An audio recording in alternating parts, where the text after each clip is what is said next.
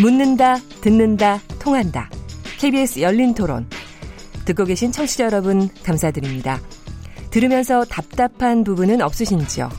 궁금한 점 있으시다면 함께 토론에 참여하시죠. 유료 문자 9730을 이용하시면 됩니다. 단문은 50원, 장문은 100원의 정보 이용료가 있습니다.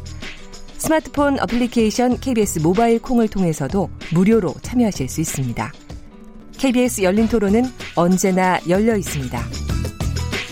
듣고 계신 KBS 열린 토론은 매일 밤 0시 5분에 재방송됩니다. 네, 계속해서 키워드 토크 이어가겠습니다. 오늘 문자들 많이 오셨습니다. 아, 휴대전화 뒷자리 7436번님 쓰시는 분. 쓰레기통이 없는 것도 문제이지만 누군가 치워, 치워줄 것이라는 생각이 더 큰 문제입니다. 환경미화원분들이 얼마나 큰 수고를 하고 있는지 생각한다면 쓰레기를 막 버리기 힘들 겁니다. 7905번님, 쓰레기통이 크면 집안 쓰레기까지 다 밖에다 갖다 버립니다. 저는 지금 수준을 유지하는 게 바람직한 것 같, 습니다 네. 네, 9704께서는 쓰레기를 줄이려면 생활 방식을 바꿔야 합니다. 거리를 돌아다닐 때 왜 일회용 컵을 들고 다니나요? 실내에서 마시고 버리고 이동 중에 음료를 마시려면 텀블러를 사용해야 합니다. 라고 의견 주셨고 콩으로 의견 주신 김성주 김성수 씨는요. 쓰레기를 발생시킨 사람이 치워야 한다는 원리는 에, 일리가 있습니다. 하지만 버려야 할 쓰레기를 갖고 다니게 하는 것도 나쁜 일입니다라고. 아, 네. 공감하시는 네. 분이시네요. 네. 네. 5580 쓰시는 분 길을 지나다 보면 예전보다 쓰레기통이 현격히 줄어들었다는 생각이 듭니다. 쓰레기를 들고 한참을 걸어도 쓰레기통을 발견하기가 힘들어요. 이런 정책이라면 밖에서는 쓰레기를 버리면 안 된다는 건가 싶더군요. 허국회 청취자께서도 보내주셨는데요. 쓰레기통을 줄일 것이 아니라 유료 쓰레기통으로 변경하면 어떨까요? 이런 네. 아이디어 주셨습니다. 네네. 네, 9098 쓰시는 분입니다. 쓰레기통이 있었을 때 악취와 이생 문제가 심각했습니다. 미관상 보기 안 좋습니다 라고 의견을 주셨고요. 3209 쓰시는 분은 김씨 의견에 동의합니다. 채찍의 느낌으로 받아지고요. 쓰레기통을 없애서 쓰레기를 쓰레기 배출을 막는다는 이론은 아예 생산을 없애서 쓰레기를 안 만드는 이론 같아 보입니다 라고 하셨습니다. 네. 저 어떠실지 모르겠는데요. 계속해서 키워드 토크 이야기 하는데 음악가 김 씨, 손정혜 변호사님, 이원재 랩, 2050 대표님과 함께 하고 있습니다. 저는 이 마지막 분 3209번님 이 분 얘기하시는 게 채찍의 느낌으로 받아들이고 이, 런 얘기를 하시는데 제가 아 요새 얼마나 이게 시민 의식이 달라졌느냐 하면은요 요새는 고속도로 휴게소에 가면 그래도 쓰레기통 버리는 데가 있거든요. 어, 잘돼 있죠. 네네 꽤 잘 돼 있는데 제가 어쩌다가 이제 이렇게 뭘 들고 다니다가 뭘 하나 떨어뜨렸는 모양이에요. 뭐 비닐루가 하나가 이렇게 떨어져서 제 주변을 갖는 모양이에요. 저를 어떤 어르신께서 저를 막 부르더니 그래서 왜 부르나 하고 놀래가지고 갔더니 너 이거 버렸다 이거예요. 아. 그래서 저를 완전히 쓰레기 보듯이 보시더군요. 저, 그런 느낌이 좀 들긴 듭니다. 저도 네. 그 매주 촬영 때문에 일단 지방을 좀 많이 가게 되는데요. 네. 그러다 보니까 좀 전에 얘기하신 고속도로 휴게소에 자주 가게 되거든요. 고속도로 휴게소에 가면은 분리되어서 음. 버릴 수 있는 쓰레기통이 아주 잘 구비돼 있어요. 음. 그 앞에서 쓰레기가 막 나무하고 막 버려져 있고 이런 거를 제 기억에는 별로 못 본 것 같아요. 굉장히 자주 비웁니다. 그 의식 거기는. 수준이라고 네. 하는 것은 음. 결국은 우리를 어떤 관점으로 바라보느냐에 따라 좀 달라질 수 있다고 생각하는데 음, 너희들은 안 될 것 같아라고 바라보면 우리는 안 되는 사람처럼 보일 수 있어요. 그러니까 쓰레기통을 늘렸으면 좋겠어요. 그러면서 의식 수준을 네. 올릴 수 있는 개몽 교육이 필요하다고 저는 생각이 돼요. 혹시 이원재 대표님 고속도로 휴게소에서는 쓰레기 버리는 비용이 몇 퍼센트인 거 모르시죠? 정확한 퍼센트는 모르지만 고속도로 휴게소는 그 속성상 독점 기업이고요. 네네. 그렇기 때문에 이익이 많이 남, 남습니다. 그래서 글쎄요. 그걸 네. 활용해서 이제 상당히 인건비를 많이 지불을 해서 자주 치울 걸로 아니, 생각이 듭니다. 이거를 아셔야 되는 게 가령 여러분들이 왜 우리가 얘기하면 디즈니 월드 같은 데 가면 아무것도 안 떨어져 있다라고 얘기하잖아요. 너무너무 깨끗하고 좋다.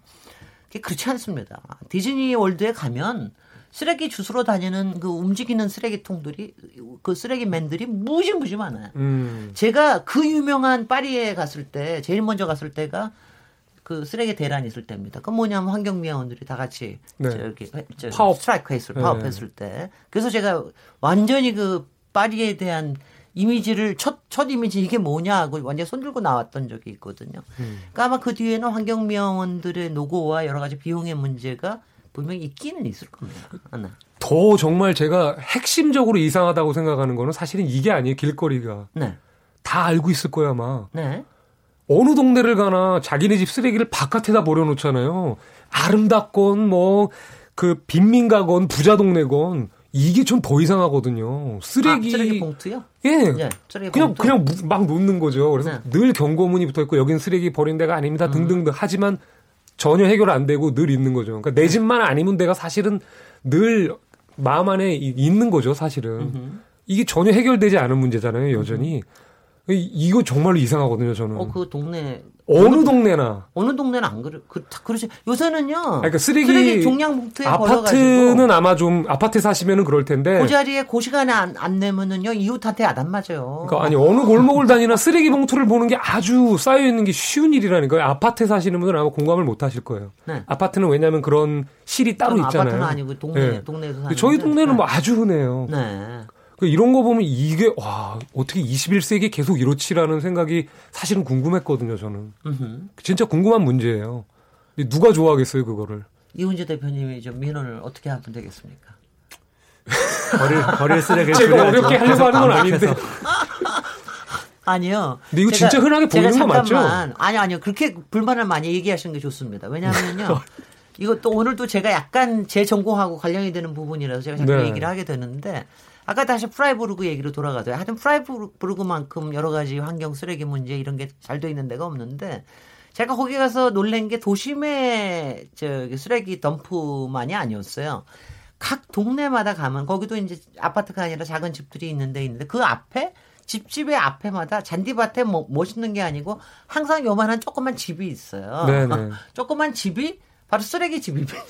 쓰레기 집이에요. 그러니까 쓰레기를 바깥에다 놓으면은 왜 여러 가지가 왜 비도 맞을 수도 있고 여러 가지 있고 집안에 놓기는 좀 깨름칙하고 창고가 있는 것도 아니, 아니고 완전히 쓰레기 집을 무지무지하게 열심히 디자인을 해가지고 그걸 앞에다 설치를 해놓습니다. 그럼 거기에다가 또 분류까지 여러 그렇게 해놓게 해요. 그러니까 이 쓰레기에 대- 대한 게 사실은 건축, 건축이나 도시 환경에서도 굉장히 중요한 문제 중에 하나거든요. 근데 지금 이제 가령 아, 제가 또 얘기 많이 하게 되는데. 학자시니까. 아니, 아니, 아니, 그런데 이게 아파트에서도 이게 보통 문제가 아닌 게 아파트에서도 쓰레기 처리하는 문제 때문에 여러 가지 시설들이 많이 나오지만 여- 사실 그- 그렇게 잘, 좋, 잘 해결되지는 않거든요.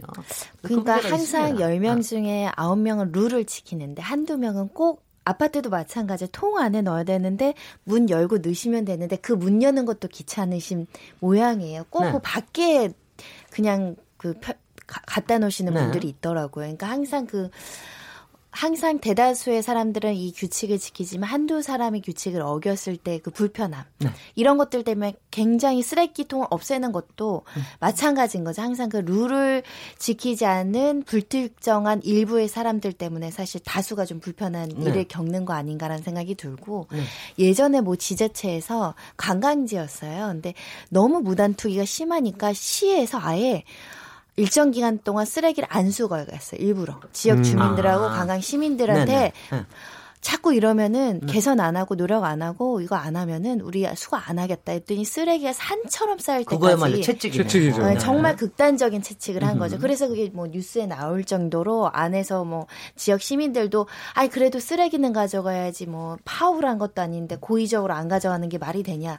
그러면 좀 지켜라 룰 지켜라 이렇게 좀 대치됐던 사례들도 있었거든요. 네네. 그러니까 결국은 한두 사람 몇 명의 일탈행위가 다수를 불편하게 하는 거죠. 쓰레기 문제도 쓰레기통도 다수가 깨끗하게 룰을 지켜서 했으면 마찬가지로 어떤 미화적인 문제라든가 오염의 문제가 덜했을 텐데 네. 그러니까 한두 명이 계몽, 한두 명이 지키 이걸 위반했을 때의 제재 이런 것들도 좀 깊이 생각해 볼 필요가 있습니다. 그러니까 김 씨께서 마음을 크게 바꿔 잡수시면 제가 바꿔야 되는 거예요? 쓰레기가?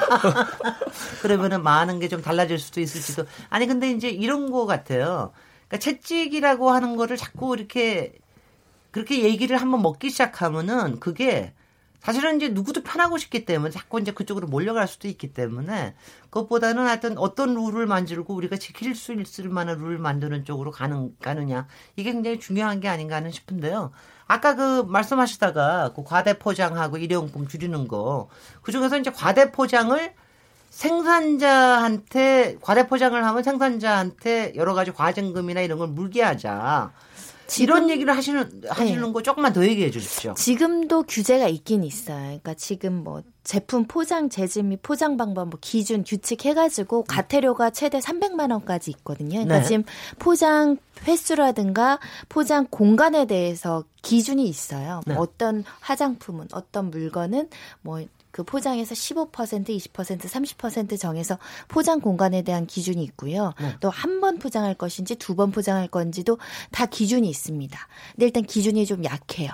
음. 그 뭐, 시- 요, 요즘 뭐 질소 포장 얘기가 나올 정도로 뭐 사실은 네. 포장이 배보다 배 훨씬 큰 문제도 많이 생기는데 문제는 이 기준도 약한데 이 기준을 어겼을 때는 그냥 가태료 300만 원이거든요.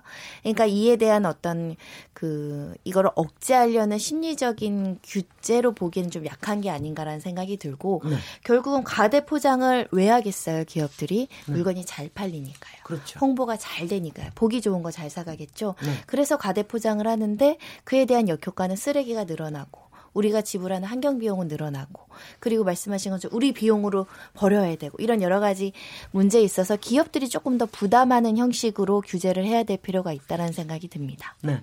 그런데 이게, 이게 지금 이렇게 문제가 된 것도 사실 종량제 들어오고 분리수거 되면서 잘 되고 있는 줄 알았는데 갑자기 분리수거에서 종이도 안 가져가고 플라스틱 쪽도 안 가져가고 하는 이제 올 작년부터 생긴 문제죠. 중국에서 어, 재활용 수입을- 쓰레기를 수입을 네. 이제 이제 안 하게 되니까 우리에서 수거가 안 되는 이 문제 때문에 갑자기 불거졌는데 이거 아직도 풀린 게 아니죠. 실제로. 그렇죠. 그러니까 네. 우리가 아까 뭐 쓰레기통이 안에 있으나 밖에 쓰레기통 안에 있으나 밖에 있으나 쓰레기라고 말씀드린 것 같은 맥락에서 네. 우리 땅에 있으나 남의 땅에 있으나 또 그 쓰레기거든요. 오늘 그러니까, 명언을 많이 만드시는데요. 그러니까 네. 이 옛날에는 미국이나 유럽 국가들이 쓰레기를 다 수출했죠. 그래가지고 뭐 다 우리나라를 포함해가지고 개발도상국들이 다 쓰레기 받아가가지고 이 그거를 재활용해서 물건을 뭔가 만들어서 팔면 그래도 쓰레기를 가지고 만드니까 재활용해서 팔면 뭔가 좀 많이 남기 때문에 많이 했었죠. 그러다가 뭐 우리는 이미 오래전에 졸업을 했고 중국이 그런 역할을 한동안 해왔는데 최근에 그러니까 작년이죠 정확히는 작년 중순쯤에 중국에서 더 이상 우리는 쓰레기를 그런 방식으로 가져오는 쓰레기 수입국이 되지 않겠다고 선언을 했었습니다. 그리고 네. 올해 올해 초부터 시행에 들어갔고요. 그리고 몇 년 안에 이제 완전히 전혀 수입 안 하겠다고 하면서 착착 줄여 나가기 시작하는데 그게 이제 시범 케이스가 우리나라가 된 것 같아요. 그래서 네. 1월, 2월 동안 한- 한 90%를 안, 그 기존에 가져가던 거 10분의 1만 가져가고 그렇습니다. 그래가지고 문제가 생긴 건데요. 이 문제도 생각해 보면요. 그만큼 우리나라가 옛날에 미국 같은 나라가 그랬던 것처럼 우리가 쓴 쓰레기를 다 내보내고 있었던 거죠. 우리가 스스로 처리를 할 수 있었으면 그뭐 별로 문제가 될 게 없었을 텐데 내보내야만 하기 때문에 갑자기 처리하는 게 굉장히 큰 문제가 된 그런- 그런 상황이 된것 같습니다. 그러니까 결국은 너무 많이 쓰는 게 문제라는 네. 거죠. 근데 지, 금 이거 아직도 해결이 안 된 거로 알고 있는데. 어, 거의 임기응변식의 그 상황인 거죠. 그러니까 네. 결국은 재활용 업체들은 이제 수지 타산이 맞지 않고 중국으로 수출도 할 수 없는 여러 가지 위기에 봉착해서 뭐 가져가지 않겠다. 그런데 환경부에서 설득하고 여러 가지 지원책을 해주겠다라고 해서 지금은 다시 수거가 되는데 네. 이게 지금 정책적으로 불보듯 환하게 이 수익 구조가 앞으로 계속 악화될 것은 눈에 보이잖아요. 네. 그러면 이 문제에 대해서 근본적인 대책은 지금 현재로서는 없는 거죠. 근데 이게 예. 정말 아이러니컬한 정말 역설적인 게요. 네. 이게 이제 기술 변화하고 우리 소비 패턴 변화하고 다 상관이 있어요. 그러니까 우리가 일단 소득이 막 늘어나면서 우리도 중국에서 옛날엔 우리가 공장에서 뭔가 많이 생산하는 국가였는데 지금은 뭐 짜잘한 거 거의 생산을 안 하고 반도체 이런 고부가 가치 제품만 생산하고 나머지는 대부분 중국을 비롯한 개도국에서 수입하는데 중국이 압도적으로 많죠. 네. 중국에서 오는 제품들을 싸게 만든 제품들을 싼 포장을 잘 해가지고 온 걸 우리가 다 뜯어가지고 알맹이만 딱 쓰- 사용하면서 그 쓰레기는 다 버려요. 그럼 그건 다시 중국으로 가서 재활용되는 그런 구조 안에 있었던 거죠. 그렇습니다. 네. 네. 그러니까 사실 이거 굉장히 왜곡된 구조 안에 있었다는 걸 우리가 이번 계기로 저는 좀 깨달았으면 좋겠다는 생각이 들었습니다. 그 아니 그래서 뭐 솔직히는 저도 이제 그 어떤 중국 환경 아티스트 그분이 만든 비디오 보고 솔직히 굉장히 놀랐습니다. 저 중국에서 어 그래서 이제 그분의 지론이 쓰레기는 어디 있으나 어느 어, 세계 어디에 있으나 다 쓰레기다. 그러니까 음. 자기 쓰레기는 자기가 치우는 거로 하자 뭐 이렇게 하는 거로 해서 했는데 근데 이게 분명히 이런 문제가 지금 포장이나 과대 포장이나 이런 부분에도 아무래도 이제 영향을 미치겠죠. 앞으로 이제 조금 조금 더 뭐 덜 하고 그렇긴 할 것 같은데 그래도 이 부분에 대해서는 일단은 어떤 규제가 있어야지 되지 않겠습니까? 근데 이게 지금 제가 한번 여쭤보고 있고 이게 환경부에서 만드는 규제가 됩니까? 아니면은 어디에서 이 산자부 쪽에서 만들게 됩니까? 이런 포장에 대한 규제는 어디서 만들게 그 되나요? 이 모법이 이제 자원 절약과 재활용 촉진에 관한 법률이니까 네. 환경부 네. 쪽과 사실 다 관련돼 있다라고 산자부도 관련이 돼 있고요. 예. 네. 근데 일단은 규제의 필요성은 통계상으로도 그 포장 폐기물에 한해서는 미국이 OECD 국가 중에 1위로 배출량이 많고요. 그렇습니다. 2위가 저희라는 거거든요. 굉장히 많은 아, 수치예요. 그래서 저는 뭐 음. 그걸 저희가 통계나 분석을 해본 적은 없어서 모르겠지만 일단 저희가 그 택배라든가 뭐 이런 네. 것들의 사용이 굉장히 급격하게 늘어나면서 이 음. 포장 재질에 대한 문제도 발생하지 않았을까 싶은데 네. 근데 아까 말씀드린 것처럼 이 포장 재질 기준 위반하면 최대 300만 원 과태료예요. 아이고 뭐뭐 뭐 이거를 뭐 그래서 뭐 지자체별로 해서 집중 단속 기간을 해서 포장에 대해서 단속을 한다고 하는데 네. 이 기준 규제를 보면 이게 뭐 가징금도 아니고 징벌적 손해배상도 아니고 어떤 기업이 이 기준이 무서워서 포장 재질에 대해서 맞춰갈 것인가 음. 그런 고민 한번 해볼 필요가 있는 것 같습니다. 네. 그러면 좀 과격하게 하려고 그러면 어떻게 해야 되나요? 저한테 아이디어가 있습니다. 아, 좋습니다. 네. 손종혜 변호사님께서 얘기하시니까 음흠. 되게 이해가 가거든요. 네. 이걸 만약에 교통 범칙금에다가 비유를 하면 음. 1년 2천만 원짜리 연봉 사람이 과속을 해가지고 예를 들면 6만 원 딱지 내는 거랑 네. 한 2억 버는 사람이 6만 원 내는 거랑은 전혀 네. 이건 삶에 영향이 없어요. 그럼요. 그러니까 예를 들면 소득세 몇 퍼센트 이런 식으로 벌금을 부과해야 이게 계도와 으흠. 그 재발 방지의 목적이 되지. 으흠. 뭐 예를 들면은 예를 들면 삼성 같은 회사가 네. 300만 원을 내요. 네.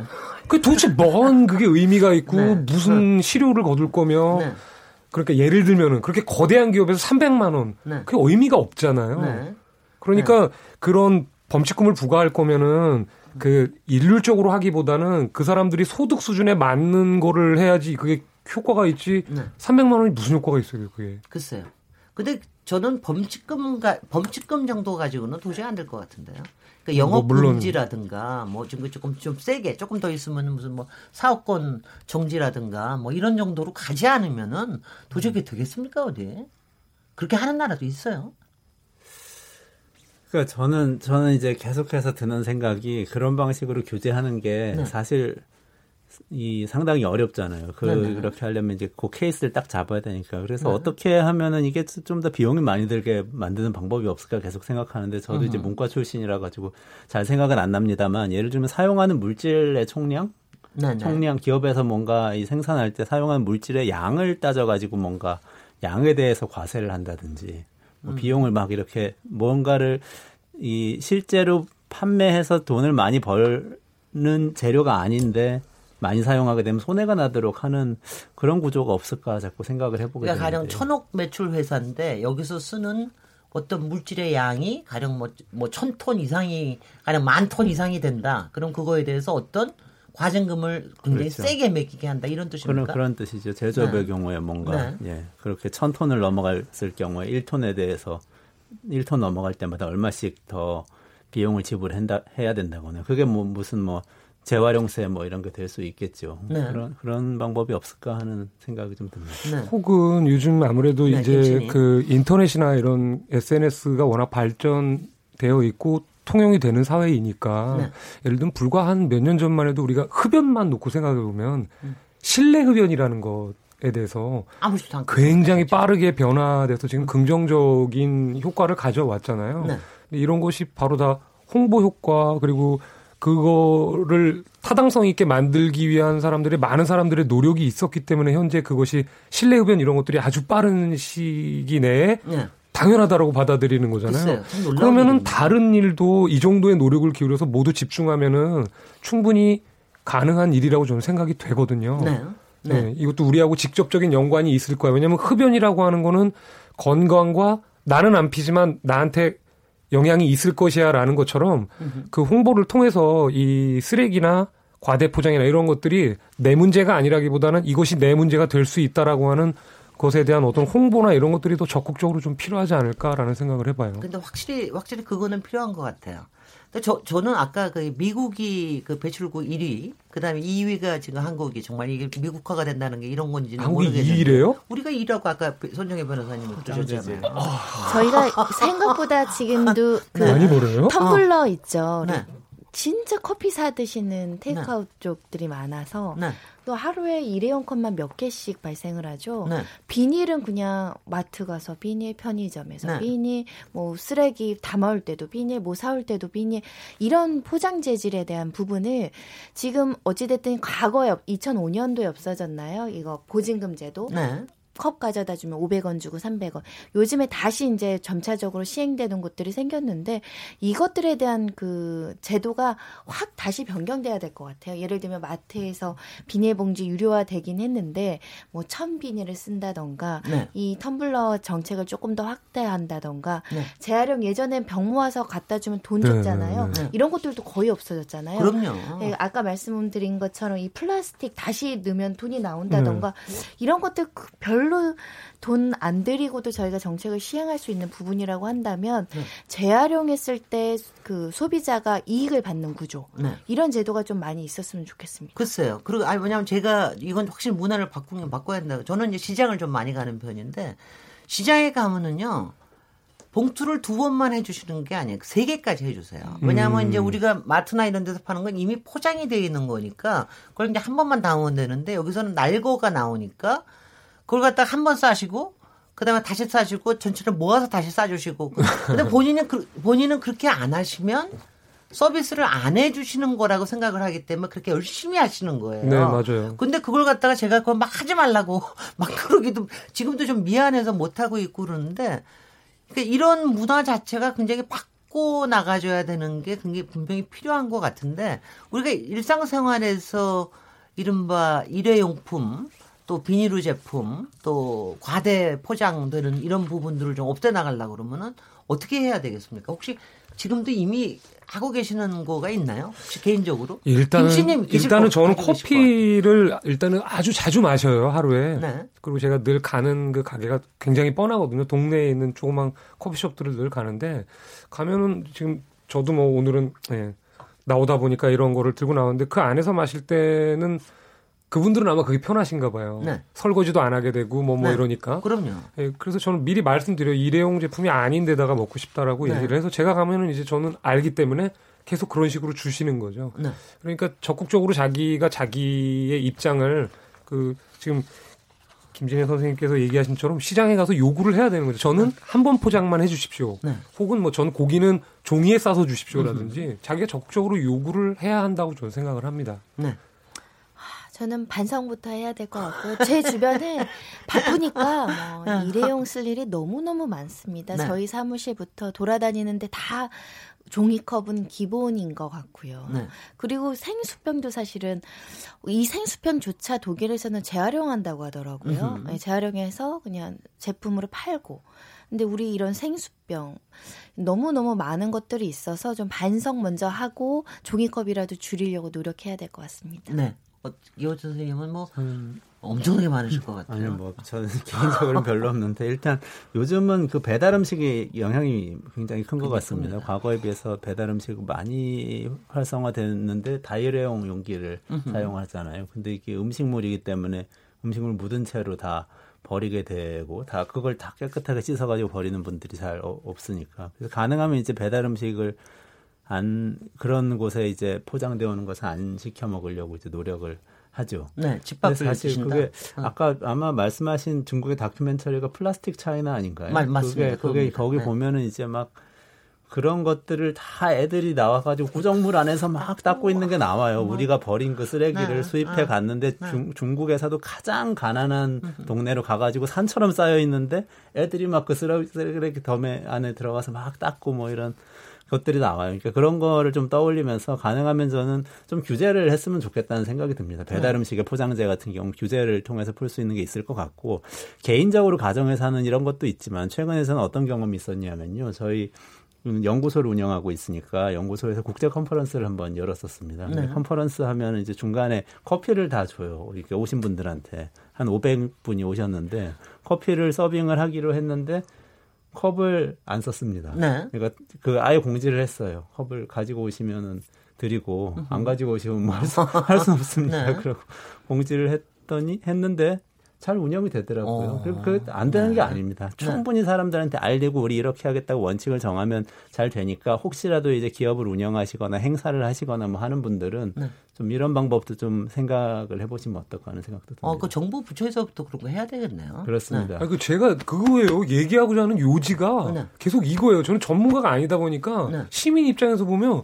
너무 쉽게 포기를 는 것처럼 들리는 거예요. 네. 그리고 아까처럼 얘기한 우리를 너무 그냥 이렇게 던져놓는 것 같은 거예요. 네. 그러니까 포기를 안 했으면 좋겠어요, 좀. 아니, 그러니까 솔직히 정부 부처가 조금 조금 그동안 조금 약간 약간 좀 줄이 빠져 있었던 건 사실이에요. 다시 좀 이거 해야 될 일이고요. 저는 하나만 자랑하자면 저는 장바구니 들고 다닙니다. 하나 더 룰을 만들어 다음번에는 그 얘기 드리도록 하겠습니다. 네. 워낙 우리 생활에 밀접해서 토론할 게 많은데요. 잠깐 쉬었다가 토론 이어가겠습니다. 지금 여러분께서는 KBS 열린 토론 시민 김진애와 함께 하고 계십니다.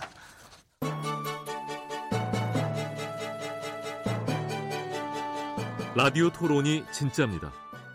묻는다, 듣는다, 통한다. KBS 열린 토론. 시민 김진애의 진행으로 듣고 계십니다. 아, 네. 김씨님. 계속해서 쓰레기 문제 계속해서 얘기하고 계신데요. 쓰레기. 여러 문자들을 보내주셨습니다. 몇 개 더 소개해드리죠. 콩으로 의견 주신 고지훈 청취자님. 제주도는 쓰레기를 집 앞에 안 버리고 배출 지역에 따로 가져다 버려야 합니다. 재활용품 쓰레기 요일별로 배출제도 도입해서 불편한데요. 그래도 환경 생각을 하면 나쁘진 않은 것 같습니다. 그러니까 어떤 날은 플라스틱, 어떤 날은 종이, 어떤 날은 캔, 고철, 스티로폼, 불에 안 타는 쓰레기 등을 종류별로 요일별로 따로따로 배출합니다. 네. 휴대전화 뒷자리 4112번님. TV에서 외국 마트에서 장을 보는 장면을 봤는데요. 개인 장바구니는 물론 음료와 조미료를 담아갈 병까지 챙겨가더라고요. 외국인들이 불편함을 기꺼이 감수하는 것을 보면서 많은 생각을 했습니다. 네. 두 번째 페이지에 우리 김 씨. 네. 아, 이거 네네. 5580번 쓰신, 아, 이분이구나. 네. 콩으로 의견 주신 헨렌님이신데요. 네. 여긴 캐나다인데요. 아, 저희 회사에서는 일회용 컵도 재활용품을 사용합니다. 컵을 사용하면 더 좋겠지만 최대한 재활용품을 쓰는 것도 바람직해 보입니다라고. 그리고 3600번께서는 분리수거를 하면 열심히 하면 뭐 합니까? 쓰레기를 수거해 가시는 분들은 다 섞어서 가져가더라고요. 이런 문제를 해결해야 합니다라고 의견 주셨어요. 네, 그 다음 오 하나 둘둘 쓰시는 분인데요. 애창자라고 하시네요. 최근 중국이 재활용품을 수입해 가지 않아서 문제가 됐는데요.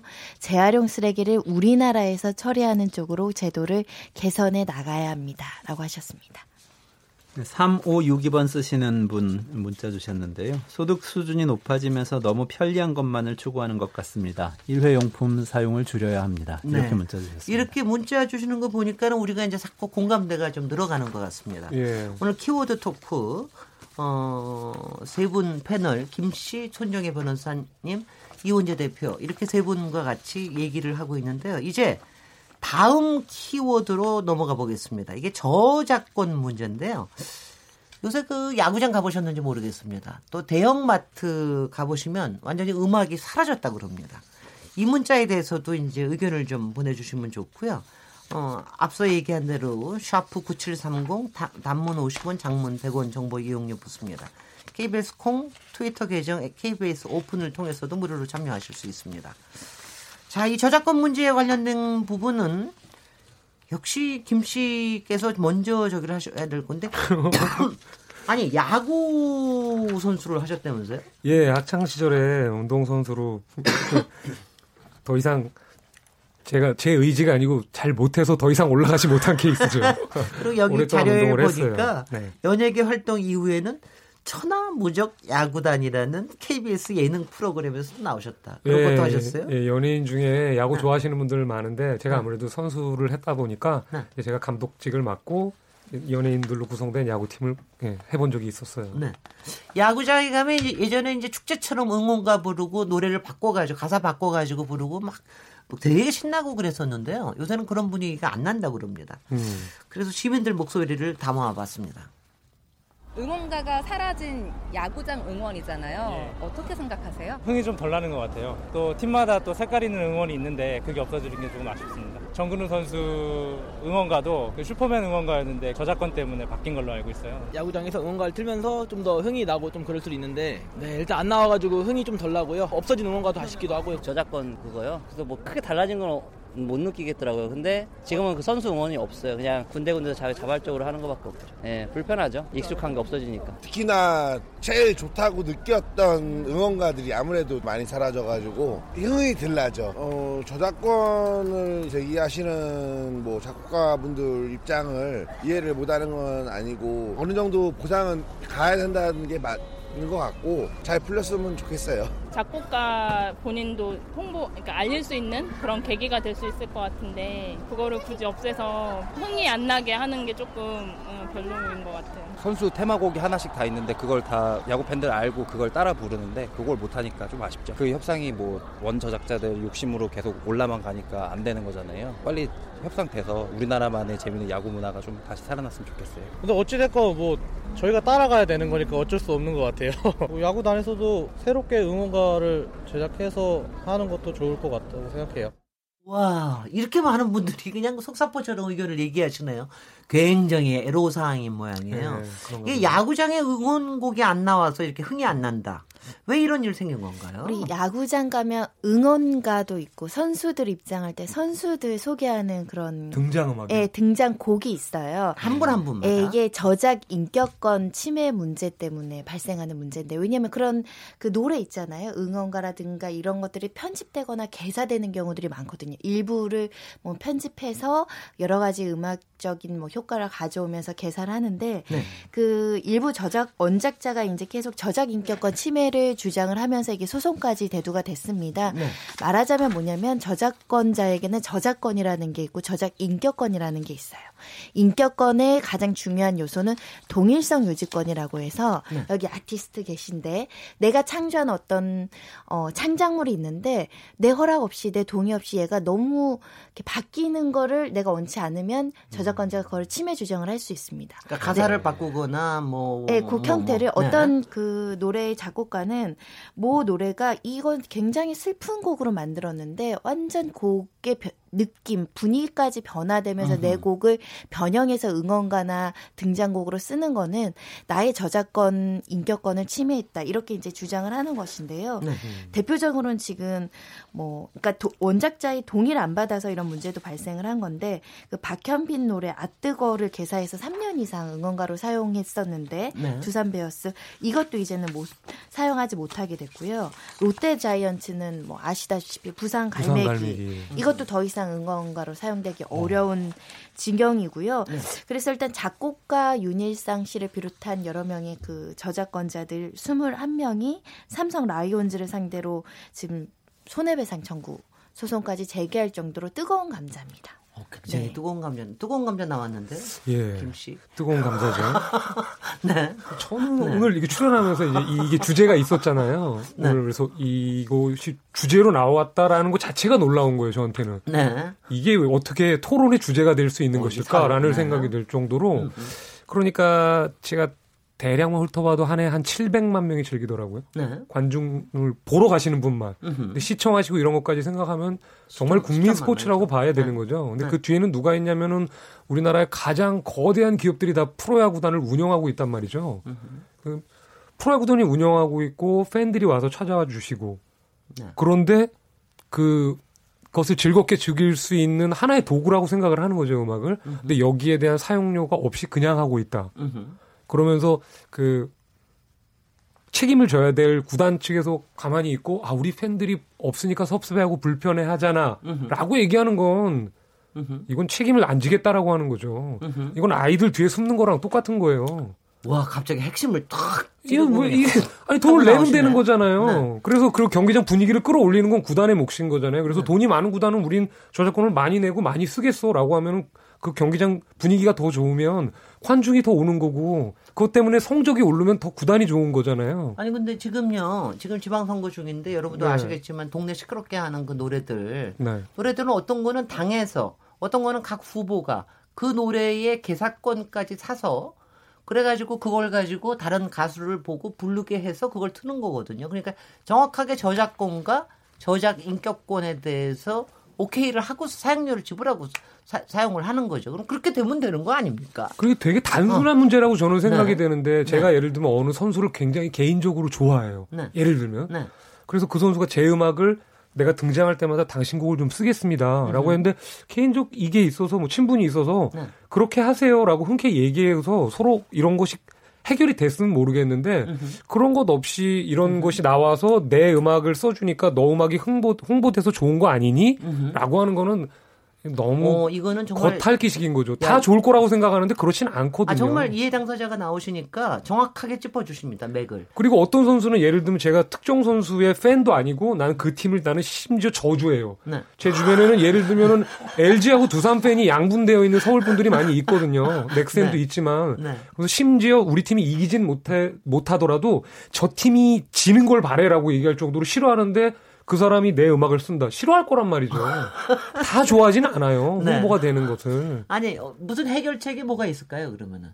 이것도 가령 구단에서 그 구단에서 그 어떤 자기네들이 쓰고 싶은 어떤 음악을 풀로 좀 사서 뭐 한뭐 100곡이든지 50곡인지 사서 그거를 팬들한테도 이게 오픈을 하고 그렇죠. 얘네들 원하면 어느 거 고를래? 어느 선수한테는 뭐가 좀 잘 맞겠어? 이렇게 해 가지고 그거를 개사하고 싶으면 그거를 원 저작자한테 오케이 받아 가지고 예. 그렇게 해 가지고 사용하면은 만사가 해결될 것 같은데 아닌가요? 근데 이게 사실은 네. 네. 이 문제뿐만 아니라 우리나라가 저작권료에 대해서 많이 발전했지만 네. 과거로부터 이 저작권 에 대한 인식이 네. 좀 없을 때부터 유행, 하던 응원가들이 지금 뭐 10년째 사용, 몇 년째 사용되는 응원가들이 이제 그런 의식 없다가 이제 이번에 이런 법률적인 이슈가 생기면서 문제가 크게 대두된 건데 네. 그냥 원칙으로 돌아가면 됩니다. 원작자의 동의를 받아야 되고 네. 지금 실제로 노력은 하셨다고 하더라고요. 이 그 저작 인 합격권에 대한 금액을 서로 협상하는 과정도 있었다고 하는데 알려진 바에 의하면 곡당 50만 원에서 300만 원 정도 이렇게 네. 협상을 시도했다고 해요. 근데 이게 적정한 수준인지는 그 해당 가수나 저작권자의 여러 가지 뭐 그 상업적 이익의 크기에 다, 따라 다르지 않을까 생각이 드는데 결코 이렇게 가단 금액으로는 보이지 않거든요. 그래서 결국은 300만 원이 뭐 어떤 기준 300만 원입니까? 그러니까 이 곡당 이 예를 들면 이 이 음악을 이 뭐 응원가를 쓰든가 했을 때 저작권료는 별도고 이제 네. 개사하거나 편집해서 활용하는 이 인격료에 대한 그 지급이 네. 곡당 300으로 협상이 진행됐다고 하거든요. 네. 그러면 지금 말씀하신 것처럼 여러 가지 많은 팬들과 굉장히 자주 불리거나 이런 걸 봤어는 적정하게 협상해서 이 금액을 정할 수 있다라고 보이는데 아직 선례들이 많지 않기 때문에 이러는 건지 모르겠지만 원칙으로 돌아가야 됩니다. 필요한 부분은 지급을 해야 되는 것이고요. 네. 동의는 당연히 받아야 되는 것이고요. 그 저작권료가 아들 예전에 비해서는 굉장히 좀 발달이 돼서 어, 아마 청취자들께서 얘기 들으셨겠지만 대형 마트에서 왜 그 백그라운드로 깔아주던 음악들도 예전에는 다 공짜로 했는데 어, 이제는 그렇게 못하고 그걸 지불을 해야 되는데 공짜로 쓸 수 있는 음악들이 한정이 돼 있어서 그래서 그것도 이제 사실 상당히 저기가 되고 있고요. 여러분들 어, 저도 그거 잘 몰랐는데 노래방에서 한 곡 부를 때마다 저작권료가 지급된다는 건 저는 최근에 알았습니다, 솔직히. 글쎄요, 그게 어. 떻게그 체크가 정확히 돼가지고 네. 뭐 인기 있는 곡도 있고 어떤 네. 곡은 아마 1년에 한 번만 불린 곡도 있을 거니까 네. 그게 어떻게 세분화돼서 분배가 되는지는 잘 모르겠으나 네. 저는 이 음악과 관련돼서 오랫동안 우리나라 사람들한테는 관성이 존재한다고 봐요. 네. 그러니까 예를 들면 주차료, 네. 일회용 라이터, 일회용 화장지처럼 늘 무료로 받아왔고 무료로 사용하던 개념이 머리 안에 아직 있는 거예요. 그러니까 이거는 그 이제는 두 차를 당연히 그런 것처럼 네. 음악도 그런 거거든요. 백화점에서 어디서건 그 만 주변에 음악가가 한 명이라도 있으면 아마 이 이야기는 이렇게 쉽게 얘기 못 할 거예요. 아니, 그러니까 우리가 지금 굉장히 네. 어렵게 하고 있습니다. 네, 그러니까 제대로 해야 된다고 그죠, 그거를 구분시켜야. 될 것 같아요. 네. 예를 들면은 응원가를 개사를 해요. 네. 제곡을 가지고 야구장에서 쓰이는데 반주 없이 관중들이 왜 그냥 이렇게 우리 어렸을 때처럼 노래 가사 바꿔 부르듯이 네. 다 집단적으로 뭐 반주 없이 이렇게 그냥 부른다. 네. 이건 뭐 어떻습니까? 상관이 없는 문제라고 저는 생각이 돼요. 그런데 이것을 이제 음원으로 아예 제작을 하거나 이런 건 별개의 문제거든요. 네. 이런 거는 정, 그 저작권 협회도 존재하고 있고 네. 저작 그 관리해주는 출판물을 해주는 업체도 있고 해서 네. 합법적인 그 길들이 얼마든지 열려 있거든요. 네. 실제로 음. 저 이호재 대표님이 가만히 묵묵부답으로 계신 거 보니까 전혀 뭐 음악에는 관심이 없으신 모양이에요. 아, 이게 아마 잘 알려진 노래를 개사를 해서 부르니까 흥이 난다고 하시는데 저는 아는 노래가 없어가지고 알려진 노래나 아는 노래나 비슷할 것 같아서 그런 점도 있고요. 근데 저는 좀 생각나는 쟁점들은 있어요. 네. 그 예를 들면 입장을 바꾼 케이스 한번 말씀을 드려볼게요. 그 미국에서 그, 시- 그 미국 야구 프로야구에서 옛날 얘기입니다. 예전에 제가 유학 가서 뭐 공부하고 할 때 이제 그 들었던 케이스인데요. 시카고 시카고 컵스라는 그 야구단이 있잖아요. 네. 그 야구단이 리글리 필드라는 야구장을 갖고 있는데 그 야구장이 담장이 좀 낮았다고 그래요. 네. 근데 주변에 높은 건물들이 올라와 가지고 내려다 볼 수가 있는 거예요. 야구를 할때 어, 사람들이. 건물 어. 옥상에 가서 경기장에 내려다- 안 가고. 어, 그렇죠. 내려다 볼 수가 있었는데 결국은 건물주가 네. 건물주들을 대상으로 이 구단이 소송을 걸었어요. 네네. 민사소송 걸어가지고 막 송사를 하고 재판을 벌이는데 거기서 결국에는 판결이 어떻게 났냐면요. 보상을 해주라는 판결이 났는데 네. 보상을 해줘야 되는 건 왜 보상을 해줘야 되냐면 그 이 건물주들이 돈을 받고 사람들을 입장을 시킨 거예요. 실제로? 네, 실제로. 아, 참. 그리고 관, 관중석도 해놓고 그다음에 심지어 네. 기업에 가가지고 단체 이 회식을 영업을 해가지고 네 네. 뭐 30명, 40명을 음. 좌석을 아, 마련해놓고 그리고 끝나고 애프터 파티도 네, 하고 네, 막 파티. 케이터링 해주고 그러면서 막 비즈니스를 한 네. 거예요. 그거를 이제 발견했 예, 네, 그거를 발- 잡아가지고 네. 그걸 했기 때문에 보상을 해줘야 된다고 얘기를 합니다. 네. 그런데 담을 넘어서 본 것 자체는 죄가 아니, 그 보상해 줄 필요가 없다. 네. 만약에 개인이 이렇게 담장을 넘어 가지고 봤다면 그건 보상해 줄 필요가 없다는 판결이 나왔다고 해요. 네. 법률 전문가 여기 손정혜 변호사님 계시니까 또 의견 주실 수도 있을 것 같은데요. 그래서 네. 저는 김 씨께서 금방 말씀하신 게 굉장히 중요한 포인트라고 보는데요. 야구 팬들이 이 이걸 놓고 이렇게 생각하시는 분들도 있을 수 있어요. 뭐 개사 좀 해가지고 부른다 그게 죄냐? 근데 길 가다가 흥얼거리다가 재미로 개사할 수도 있는데 이렇게 생각하실 수 있는데 그런 건 전혀 문제가 안 됩니다. 네, 문제가 예, 없죠. 전혀 문제가 네. 되지 않고요. 네. 이 케이스는 기업이 그, 화- 그 행동을 통해서 비즈니스를 했기 때문에 네. 그 뭐, 비즈니스로 벌어들이는 예상되는 그 수익에 합당한 비용은 이, 이 저작 인격권에 대해서 치러야 한다는 그런 논리가 성립을 하는 거거든요. 네, 그 네. 두 개는 좀 분리해서 볼 필요가 있다. 그런 생각이 들고요. 네. 한편으로는 그러니까 지금은 전 세계적인 논의는 이 흐름이 어떤 거냐면 뭐 야, 그게 야구가 됐던 뭐 글이 됐던 지식이 됐든 간에 기본적으로는 공공재단. 그러니까 저도 글 쓰는 사람인데요. 음흠. 내가 쓰는 글이 진짜 내 건지 아닌지에 대해서 확신이 없어요. 왜냐하면 인류가 그동안 계속 뭔가 연구를 해왔고 그 토대 위에서 저는 조금 보태는 건데 거기에 대해서 제가 저작권을 주장을 하, 게 되는 거잖아요. 그래서 사실 이게 전 세계적인 흐름은 기본적으로는 지식은 공유되는 것이 옳다는 게 맞는 것 같고요. 다만 그 현실에서 그 지식이 비즈니스가 됐을 때는 권리를 충분히 주장할 수 있다는 생각이 좀 들고요. 네, 그래도 뭐 그렇습니다. 카피 레프트, 카피 라이트이 아니라 네. 카피 레프트. 특히 이제 소프트웨어 프로그램들 같은 데서 컴퓨터 운영 프로그램 했을 때 이제 커피 레프트에서 많이 이제 많이 깔아야 된다. 그래야지 많은 사람들이 공유해야 여러 가지가 일어날 수 있다. 뭐 이런 얘기도 있었는데 예. 아티스트 제가 뭐 편을 들자면은 정말 아티스트들의 저작권에 대해서만큼은 저는 뭐 절대적으로 보장을 해줘야 된다는 저는 입장이라서 어 그런데 이제 제가 그 큰 야구단은 아니라 할지라도 가령 이제 대형마트 같은 데 아니더라도 왜 조그만 카페 같은 데 있잖아요. 뭐 그냥 뭐 동네 카페. 근데 거기서 백그라운드 음악을 틀어도 그것도 다 저작권을 지불해야 된다고 이러니까 제가 이원재 네네. 대표님 말씀하신 거에 이어서 잠깐 네. 말씀드리자면 저는 이렇게 생각합니다.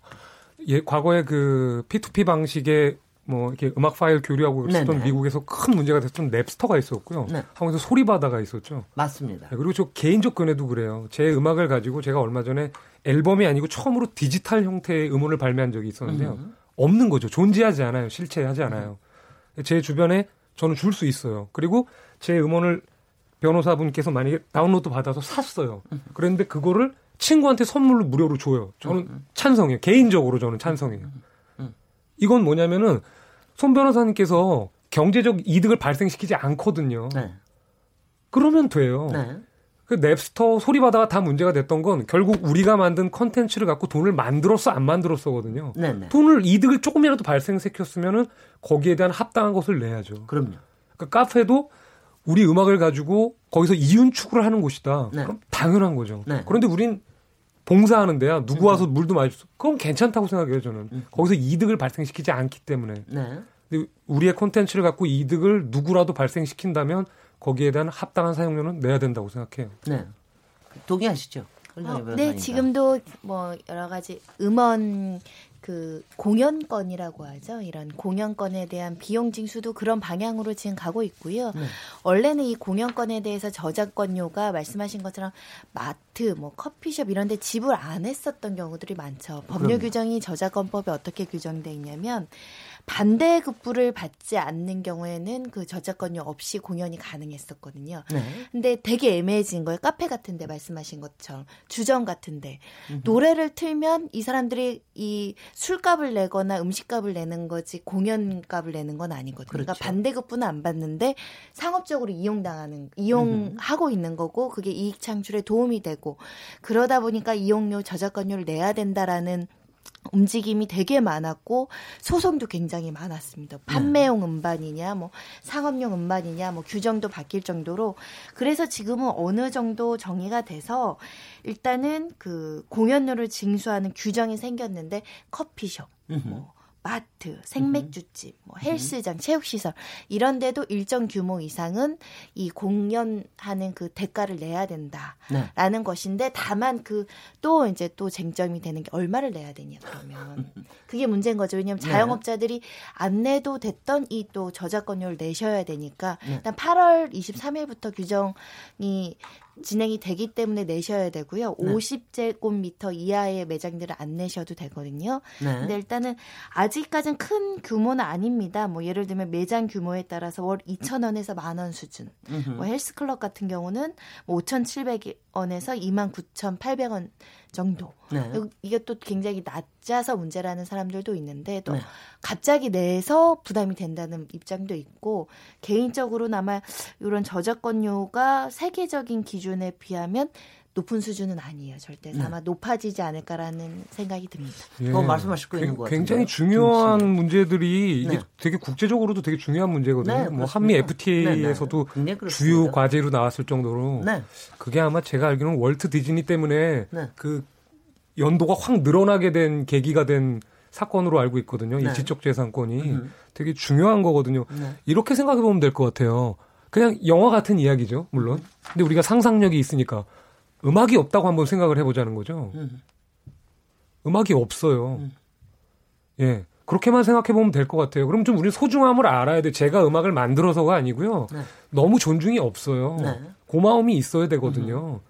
예, 아까 얘기하시고 크기, 규모를 따지, 그- 중요한 게 아니고 어느 분위기를 생성하는 데 있어서 업장에서 음악이 없다. 음흠.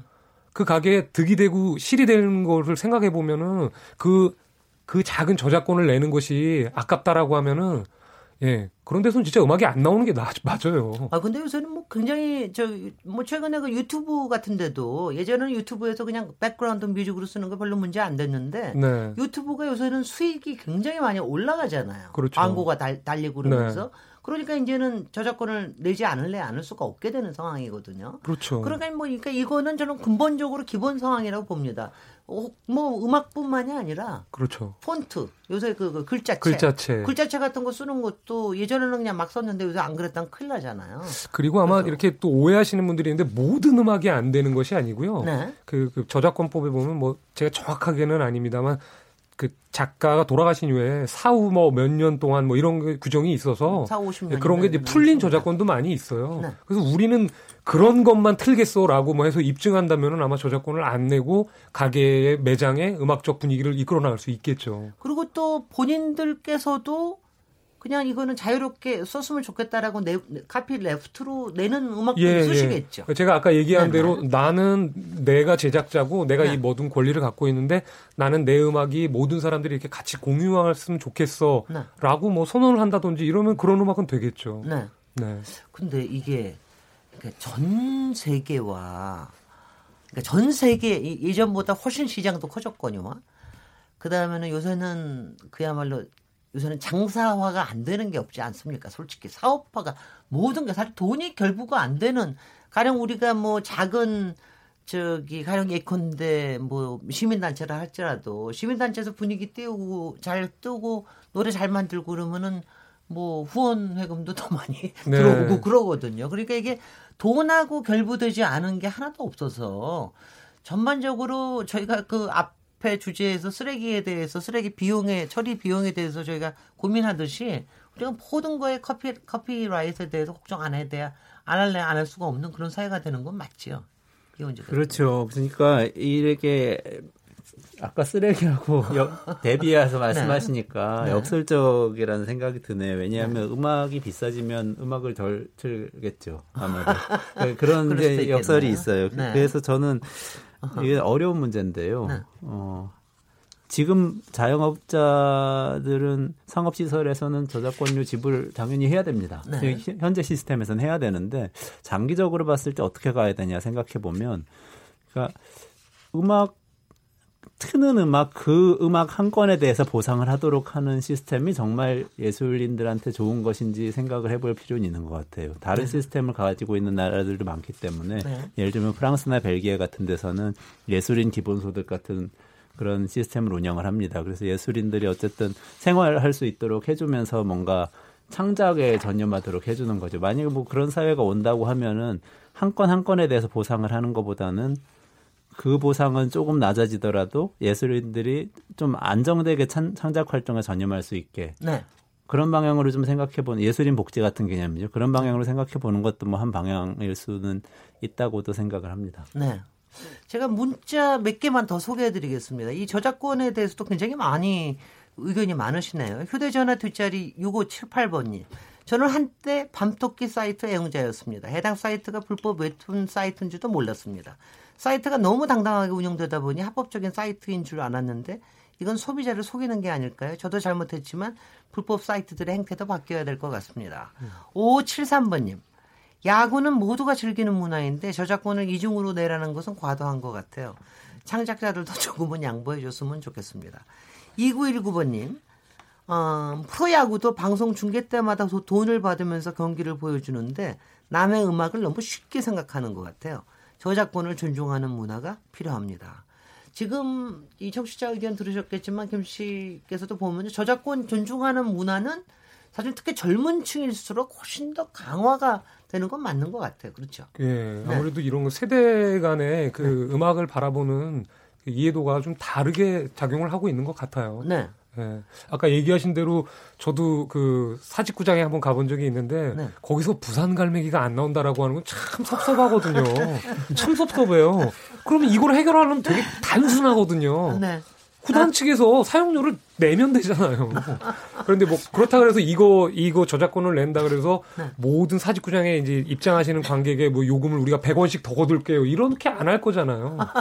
그리고 설령 설사 만약에 100원을 이 곡을 틀기 위해서 우리가 다 같이 냅시다라고 하면 이걸 예, 반대하실 분들이 그렇게 많지도 않을 것 같아요. 지금 김 씨께서는 구단주에 대한 이 사, 구단주의 아, 그야말로 사회적 책임과 저작권 존중과 이거에 대해서 굉장히 많이 이제 얘기를 하시, 하시는 것 같은데요. 지금 KBO 총재님이 정운찬 예. 총리십니다.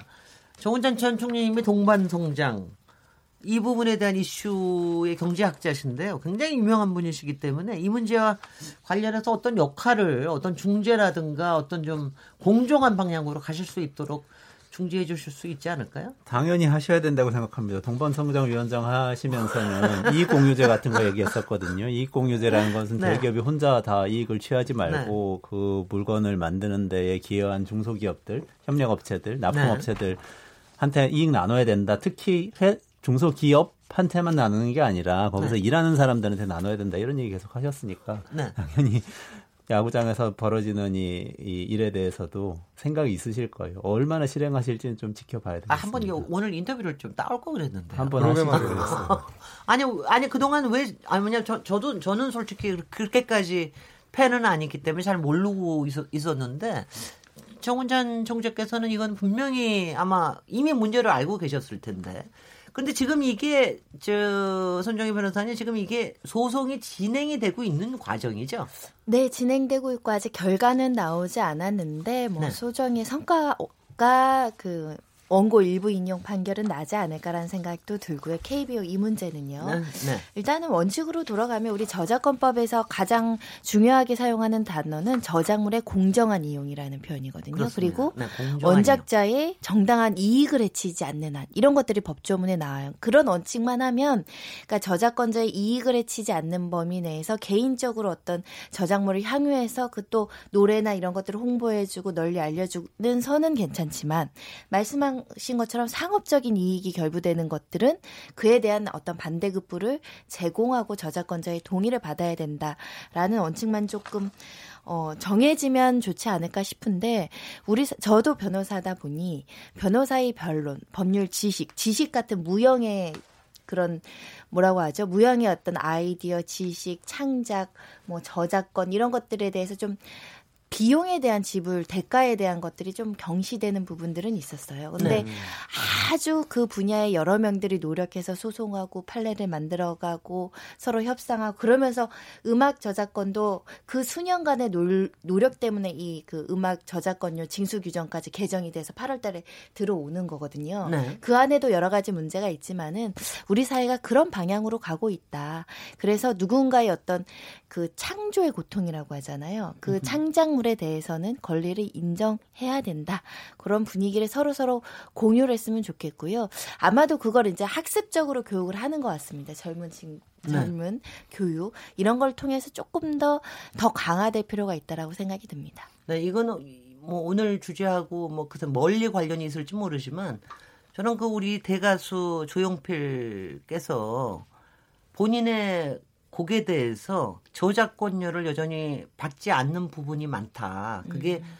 회사 측에서 당시에 계약 때문에 생겼던 문제인데 그게 뭐 분쟁까지도 갔던 모양인데 여전히 개인적으로 저작권을 확실하게 보장받고 있지 못하는 얘기를 듣고 사실은 굉장히 깜짝 놀랐습니다. 그게 이제 계약을 잘못하는 경우가 음, 많아서 네네. 그래요. 네네. 왜냐하면 계약도 없었고 네. 그냥 섣불리 저작권을 양도해 버리는 계약을 그냥 애매모호한 상태에서 체결해 버리면은 네. 그러니까 실현자 뭐 저작권 이런 거에 대해서 손해 보거나 침해받는 경우들이 굉장히 많죠.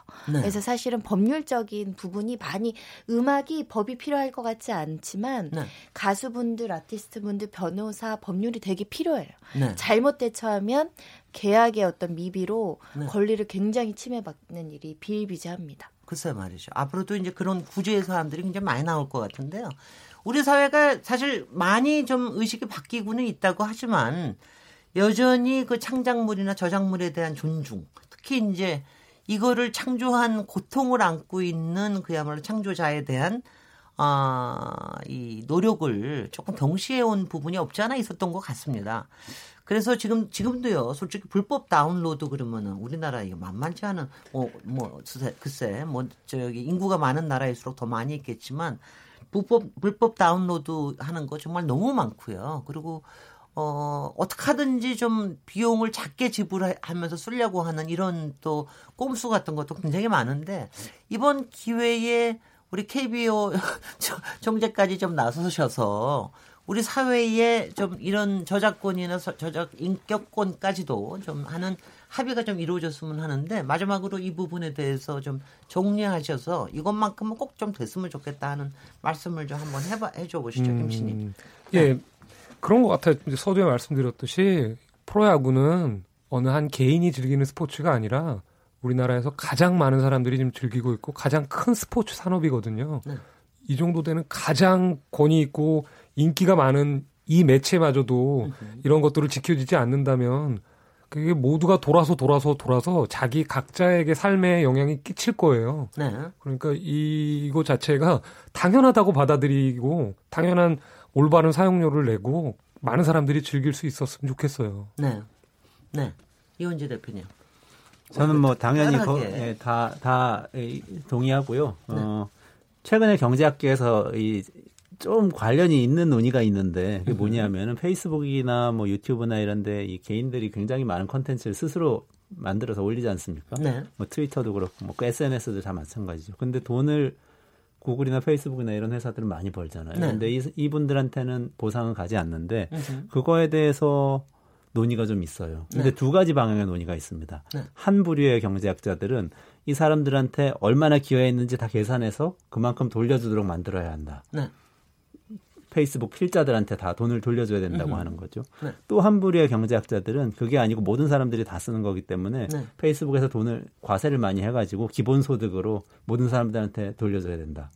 두 번째가 음. 정확히 이해가 잘 안 됩니다. 똑같이 모든 사람들에게 똑같이 모든 모든 사람들한테 모든 이용자들에게 똑같이 주는 거죠. 똑같이 주고 이 사람들이 음흠. 그냥 그 소득을 기반으로 더 많이 글을 쓸 수 있게 만들어줘야 된다. 이런 두 가지 이 해법이 둘 다 나와 있어요. 네. 이게 좀 재밌는 논쟁인 것 같아요. 그래서 네. 저는 예술인들한테도 어떤 방식의 그러니까 예를 들면 시, 시장에서 많이 판 사람들이 더 많이 가져가 도록 하는 것도 지금 안 돼 있으니까 그렇게 하자고 하는 거잖아요. 근데 이제 네. 한 걸음 더 나가면은 그게 더 나을지 아니면 팔리든 안 팔리든 간에 창작을 하는 분들한테는 뭔가 보상이 갈 수 있도록 기본소득 같은 것을 좀 고민을 해본다든지 이런 논의를 좀 뭐 좀 먼 얘기일 수도 있겠습니다. 해보면 좋겠다는 아이디어가 좀 떠오르네요.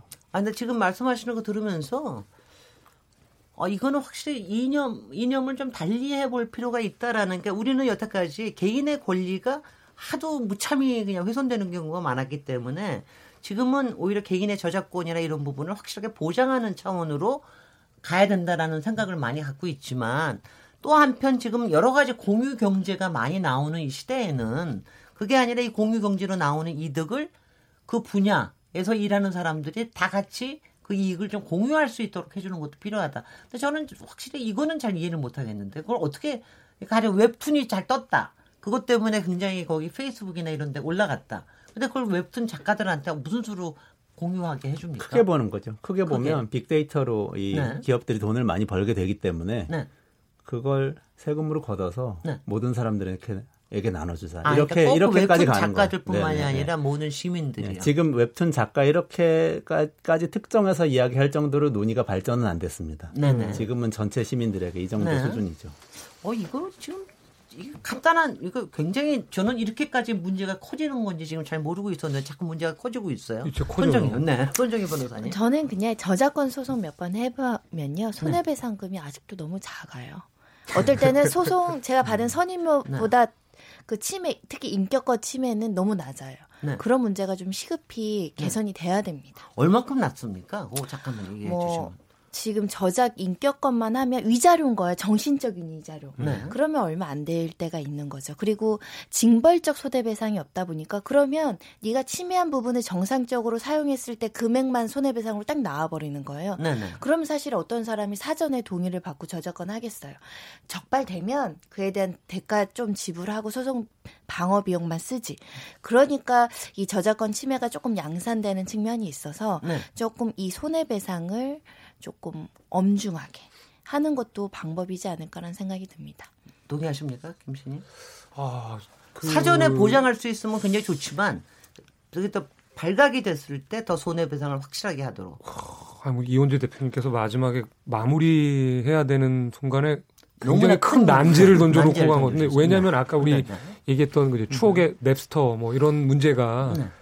그 그렇게 얘기할 수 있거든요. 우리는 운동장을 만들어 놔줬고 네. 너네들이 와서 뛰어노는 거지 음. 우리가 개입한 것이 아니야. 우리가 올린 것이 아니야. 그래서 아마 발뺌을 할 수 있을 수도 있는데 네. 페이스북 같은 경우에 어마어마한 거대 기업이잖아요. 그렇습니다. 그리고 어마어마한 이득을 창출하고 음흠. 그렇다면 그것이 아까 얘기한 대로 정말로 좀 분배의 문제가 좀 따른다고 생각되거든요. 음흠. 경제적 공유가 좀 필요하다고 저도 좀 느껴집니다. 네. 예. 아, 이래서 토론이 필요한 겁니다. 그렇죠. 이렇게 토론을 하다 보니까 아, 우리가 여태까지 생각하지 못했던 거로 점점 더 커가는 것 같다는 생각이 들어요. 오늘 키워드 토크, 쓰레기라는 거, 사실 쓰레기하고 저작권 별로 관련이 없는 거 가지고 어, 토론을 시작을 했는데 이게 여러 가지가 생각이 나게 만듭니다. 저는 오늘 이런 생각을 했습니다. 오늘 명언을 남겨주신 우리 이원재 대표님 덕분에 쓰레기는 쓰레기통 안에 있으나 쓰레기통 밖에 있으나 쓰레기다. 쓰레기는 우리 나라 안에 있으나 다른 나라에 가 있으나 똑같은 쓰레기다. 아, 이거 대단한 말씀이고요. 그게 뭐냐면 쓰레기라고 하는 게 우리가 인류의 문제로 생각을 하는 거죠. 그 다음에 저작권에 관련돼서 얘기를 하면은 이게 개인의 차원에 대한 거의 보장도 분명히 필요하나 그러나 또 우리가 이걸 갖다가 어떻게 하는 공유하는 문제로 또 세계적인 기준을 가질 수가 있겠느냐. 이런 또 큰 문제 제기를 해주셨어요. 아, 이원재 대표님 오늘 마지막에 너무 큰 숙제를 주셔서 저희, 저희가 여러 가지 뭐 그 주제를 가지고 우리 공유 경제에 대해서 점점 해야 될 것 같고요. 오늘 나오신 손정혜 변호사님, 이원재 대표님 그리고 특히 음악가 김 씨 오늘 너무 감사했고요. 오늘 이런 토론이 더 있었으면 좋겠습니다. 같이 인사하시죠. 네. 감사합니다. 감사합니다. 저는 내일 7시 20분에 다시 찾아오도록 하겠습니다. 감사합니다.